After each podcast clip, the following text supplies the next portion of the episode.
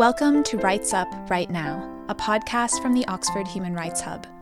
I'm Kira Allman. This episode is part of a special series funded by the British Academy on human rights and the Sustainable Development Goals. In this episode, I'm talking to Isabel Cristina Jaramillo Sierra, a human rights lawyer and professor in Colombia who works on feminist legal reform.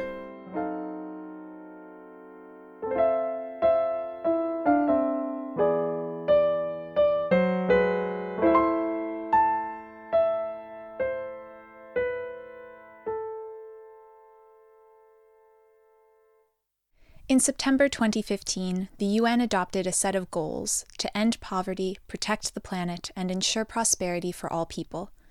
These are the UN Sustainable Development Goals, to be realized by 2030.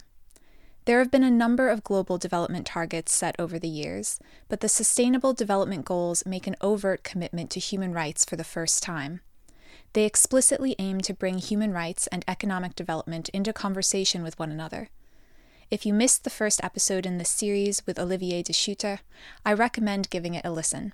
It provides a nice overview of the Sustainable Development Goals and how human rights might help achieve them. But a lot of questions loom around how human rights can meaningfully contribute to sustainable development.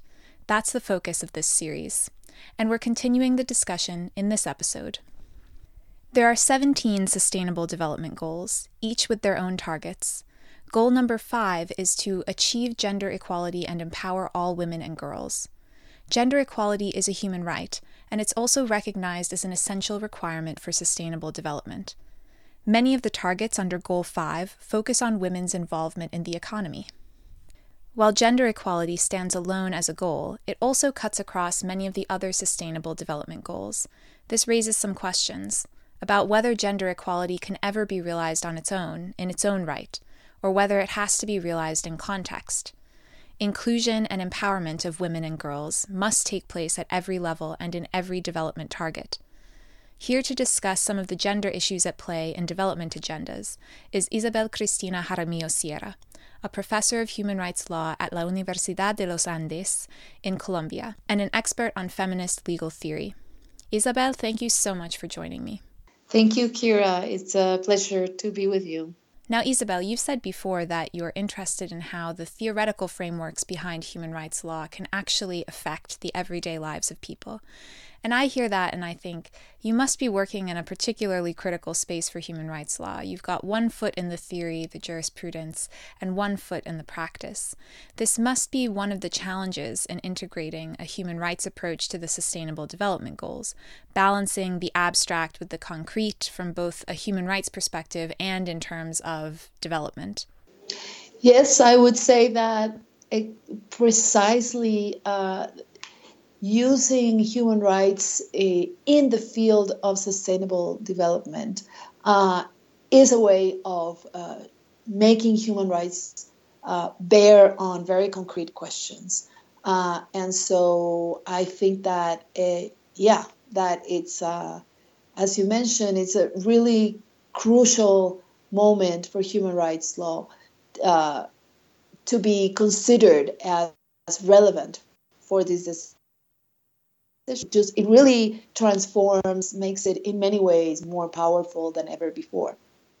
So how do we ensure that it's not just that technocrats and bureaucrats are talking in the language of human rights but that they walk the walk as well as talk the talk? It takes some time to develop the conceptual tools to think of this match of uh, languages paradigms etc so one should not be too too quick in judging the political will of uh, bureaucrats and technocrats to introduce this new language and the demands that it brings uh, into the into the field. But uh, so it will take some time to think how exactly are we going to do it. But at the local level, what we've seen is that um, NGOs, civil society organizations, and the people who've been doing the work on human rights and development have lots of tools available uh, to be, uh, you know, cannibalized by others uh, and to move the conversation forward. So, in the field that I know best, that of feminist and feminist mobilization, it's uh, feminists have been working for a long time. Uh, not only in contesting the state, but also in producing ways in which state could uh, advance some of the feminist goals. And so I think that a rich conversation between these uh, experts in civil society experts and uh, the bureaucrats and technocrats of the state or government uh, could be one way of uh, moving forward a lot faster than uh, we could if we don't have those conversations.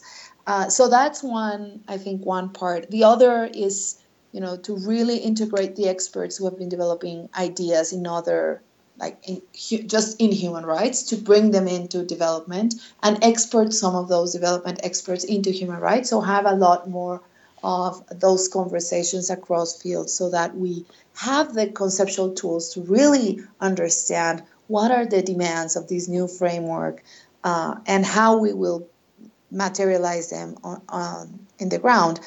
Now, I think that uh, NGOs, uh, uh, I mean, civil societies, and some states, some governments, uh, will also be uh, crucial in in really uh, monitoring and supervising that everyone takes human rights seriously uh, when talking about sustainable development.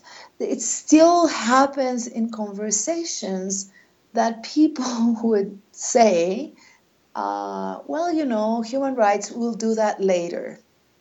And and and so it is only the like the constant and uh, the persistent uh, invocation of uh, human rights as a duty and not not an, an option or a choice, but actually a duty that will uh, perhaps uh, open up the space for the conceptual tools to come in and help to elaborate uh, the framework. What would be an example, perhaps from Latin America, of an area where development goals get out of sync with human rights law? So it's it's interesting that, that it's not that easy to answer the question exactly in the way in which you proposed it because it's a very good question. So let me see if this if this resonates. So an internal debate regarding uh, development in many Latin American countries uh, concerns uh, uh, employment, for example. How much uh, uh, to increase minimum wages, to keep a regulation of minimum wages or not, etc. One could see that as you know just a question or a, a big issue about development. Uh, now, it seems isolated and not in violation of any human right, right?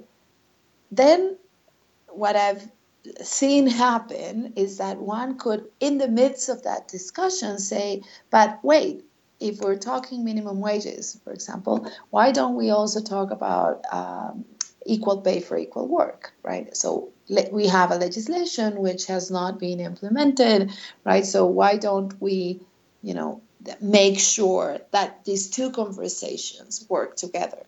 And uh, the answer would be, you know, equality. It's sure it's important, but first we have to, you know, uh, increase our revenues as a country or uh, you know make the economy grow and and then we'll see what we do about equality.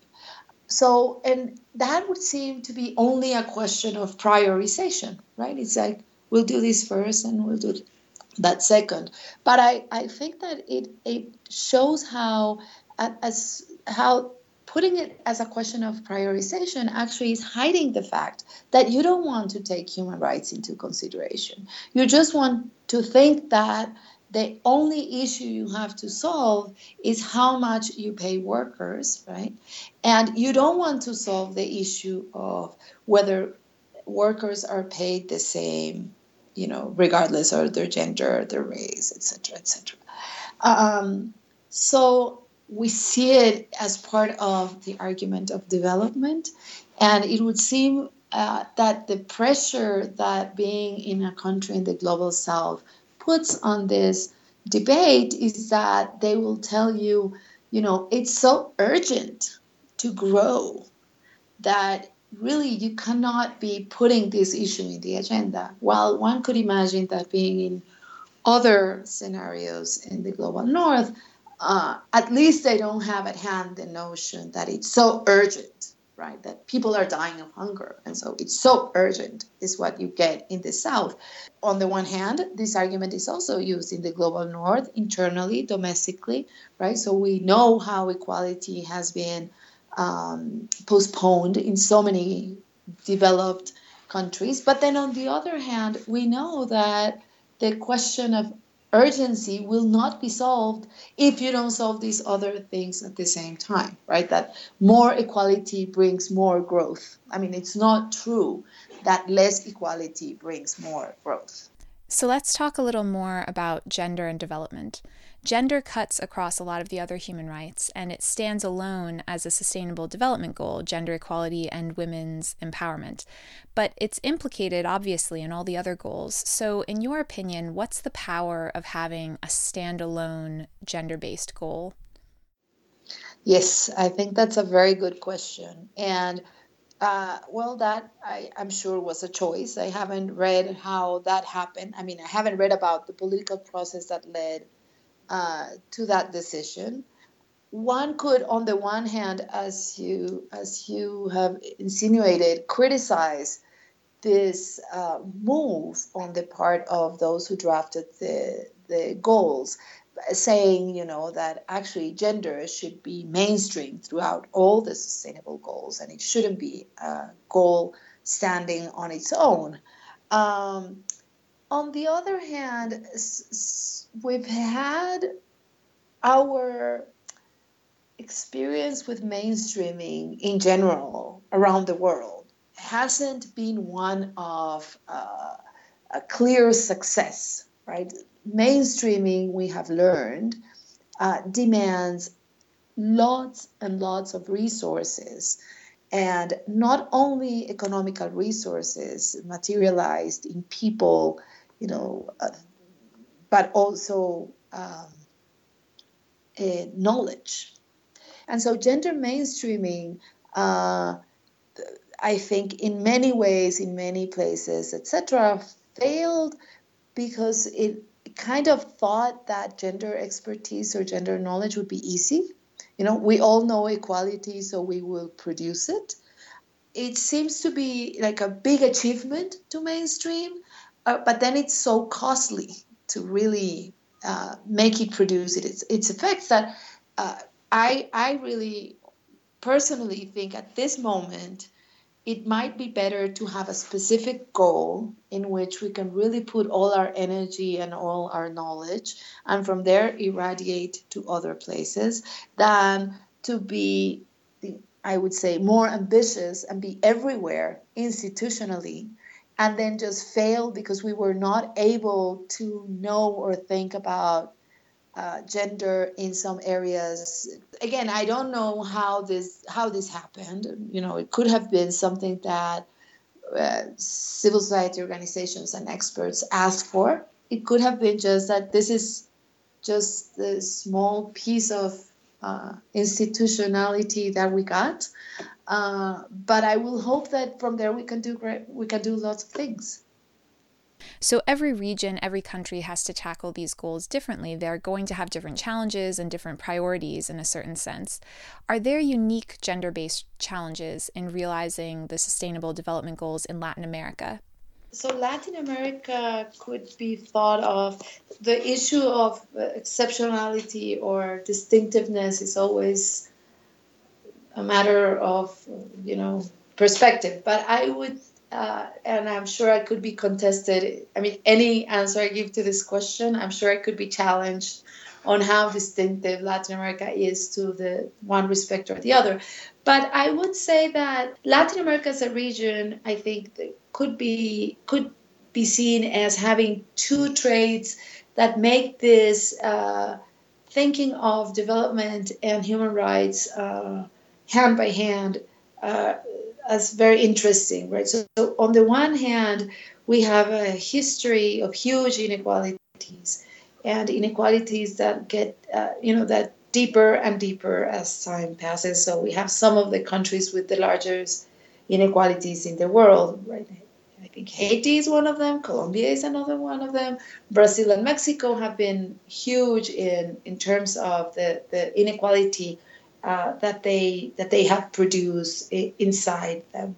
And on the other hand, we've had uh, a tradition of human rights that is of the production and thinking of human rights, but at this which comes from our Catholic tradition and Spanish colonialism, right? So that is part of our history at the same time as it is part of our history blatant disregard for human rights during dictatorships for example right so we have this uh, i would say as a region we have these uh, contradictions uh, which live side by side one development issue I know you've worked on before in the context of Latin America is cash transfers. This financial incentive program implicates gender in some interesting ways. So, before we get into that, uh, could you just explain what a cash transfer is for our listeners who may not be familiar with the concept? So, a cash transfer is an amount of money, cash, that is distributed by the state to individual beneficiaries. So, in the model that is more prevalent uh, in Latin America, it would be they give the money to an individual as representative of a family uh, or a group of persons. Um, so it's a, it's an amount of money that is given uh, to an individual. Now, most cash transfer in by the state, with the hope that the individual will use it in the best way possible according to its own or her own circumstances to achieve some of the uh, welfare that states are supposed to guarantee. Let's say i don't know if that's clear enough. But so and the cash transfers may be conditioned or not conditioned right? So you might give this cash transfer just to everyone who has uh, a child. For example this was the case for some time in argentina. Or it could be conditioned. I, I mean it could be universal and unconditioned. You just give it to the women because they had children. Or you could have it targeted and conditioned which is the case of most of these transfers in Latin America, uh, targeted means that you choose only a group of people that need this resource the most right? Uh, in most countries in latin america most cash transfers have been for uh, families with dependent children uh, and families with dependent children which are in extreme poverty end up being female headed households you can condition it, which means that you have to do something in exchange for the uh, resources that you're receiving, or you have to prove somehow you're doing something that the state hopes that you'll be doing. And so this is the case also of most uh, cash transfers in Latin America, in which you know the, the cat is not only a cash transfer, but it's also targeted. So you have to prove that you're in this category of people who need the money the most, and then again you have to, uh, and there's a condition. You have to show that you've done something uh, in order to deserve uh, the renewal or the continuation. Okay, so how is gender implicated in this system? Now, cash transfers uh, have been interesting because, uh, on the one hand, they have been, the cash transfers were proposed since the mid 90s uh, in several countries in Latin America as uh, strong alternatives to the state provision of services and goods.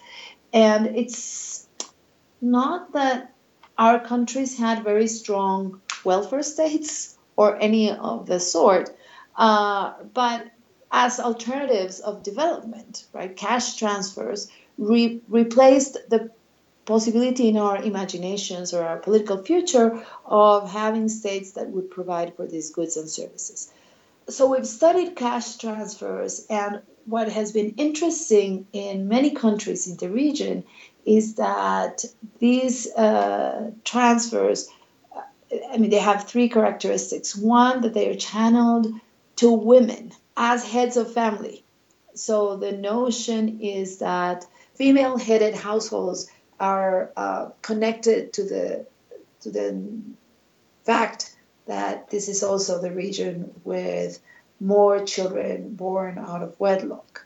Uh, so we have this uh, cash transfers being directed to women because the poorest of the poor are actually uh, women who have children and have no uh, partner or husband. And, and so that was one particularity, would immediately flag the gender issue, right? So, what is going to happen? And some technocrats and bureaucrats would say, well, this is empowerment for women uh, because now it is the women who are getting the money. But but on the other hand, what we've seen is that the amounts that are being distributed are very very little, and in in in exchange for this uh, amount of money that women receive, they have to do a lot of work. I mean, not only the care work that women usually have to do with regards to their family, but now new bureaucratic work because uh, in many cases, at least in the Colombian case, it, it's that way.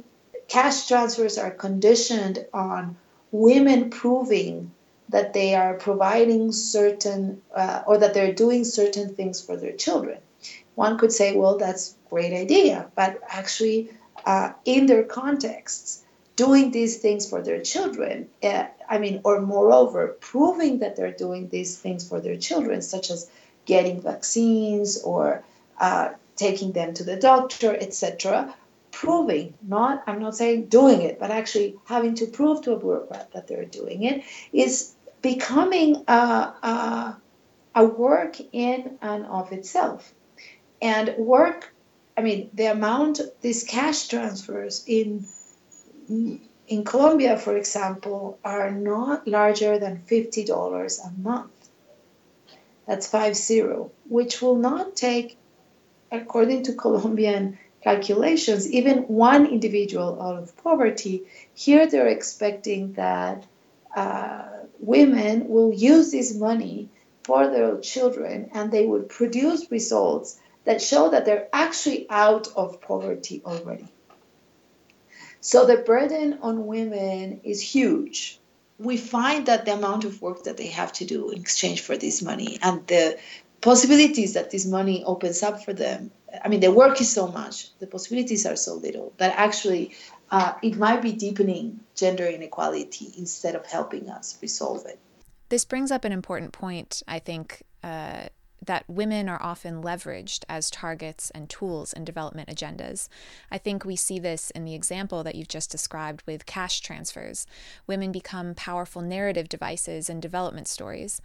Do you think this is helpful or hurtful in the long run? So, is it going to get us closer to gender equality or is it maybe holding us back? Yeah.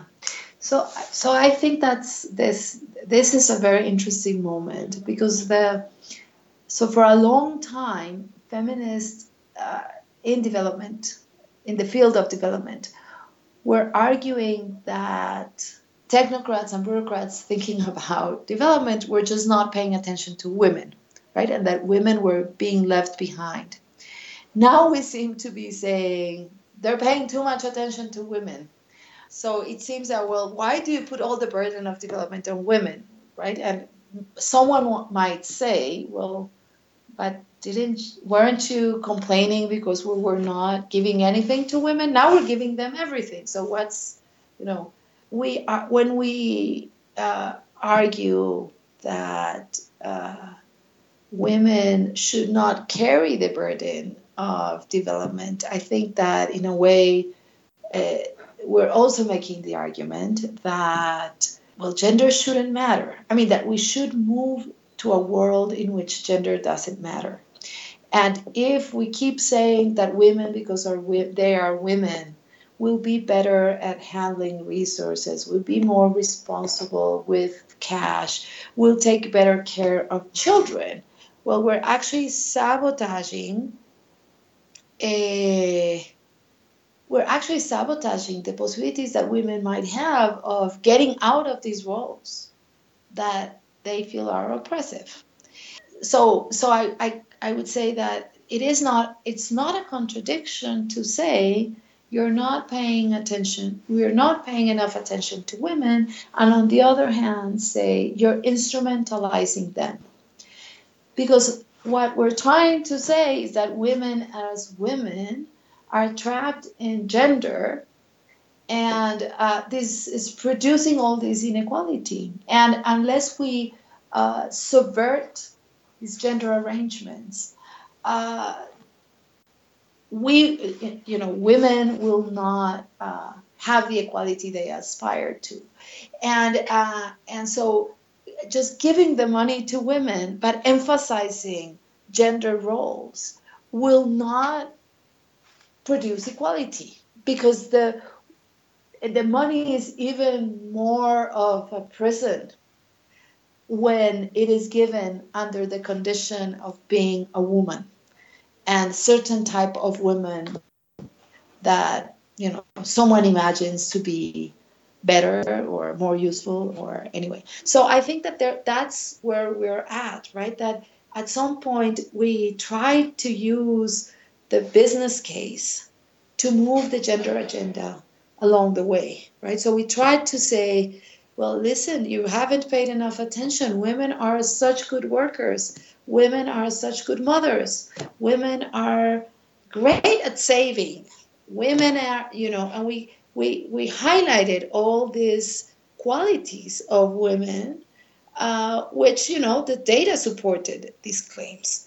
Uh, but I think that at some points we didn't realize the trap that we might fall into by saying that it is because women are women that they uh, have these qualities, and not because under the gender arrangements that we're in, women have developed survival strategies, and and therefore, you know, survival strategies are instrumental to that oppression. But for women, you know, to ha- to keep in this situation, I mean, to give women more things just to keep them in this situation will just not. Uh, I mean, it's not what we want as women. I would say.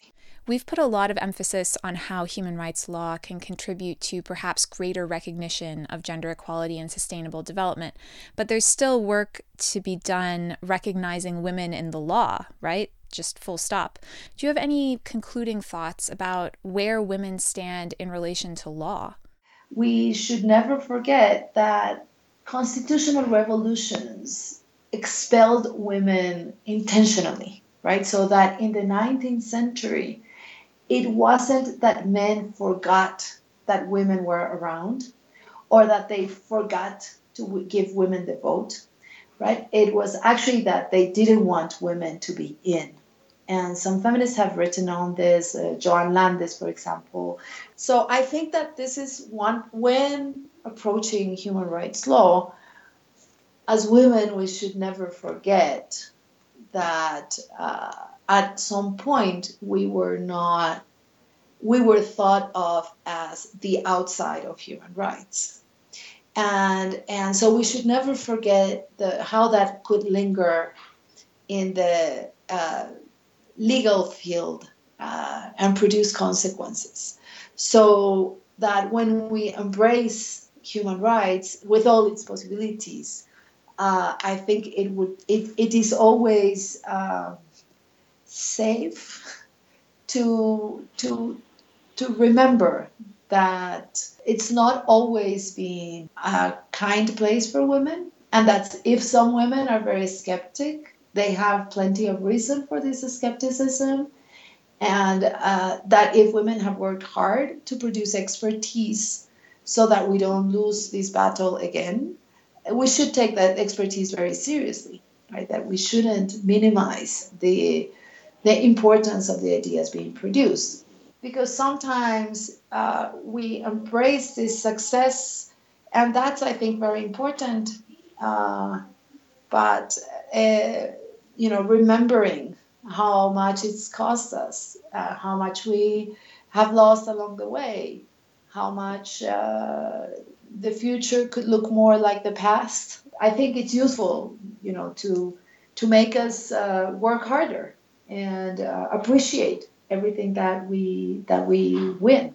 I mean, every battle, small or large, that we win. Well, thank you so much, Isabel, for taking the time to talk with me on this podcast. Great. Thank you, Kira. It's been a pleasure, really. Rights Up, Right Now is a podcast from the Oxford Human Rights Hub. This is a special series on the Sustainable Development Goals, funded by the British Academy. It's produced by me, Kira Allman, and music for this series is by Rosemary Allman. Subscribe to this podcast on iTunes or follow us on SoundCloud. Música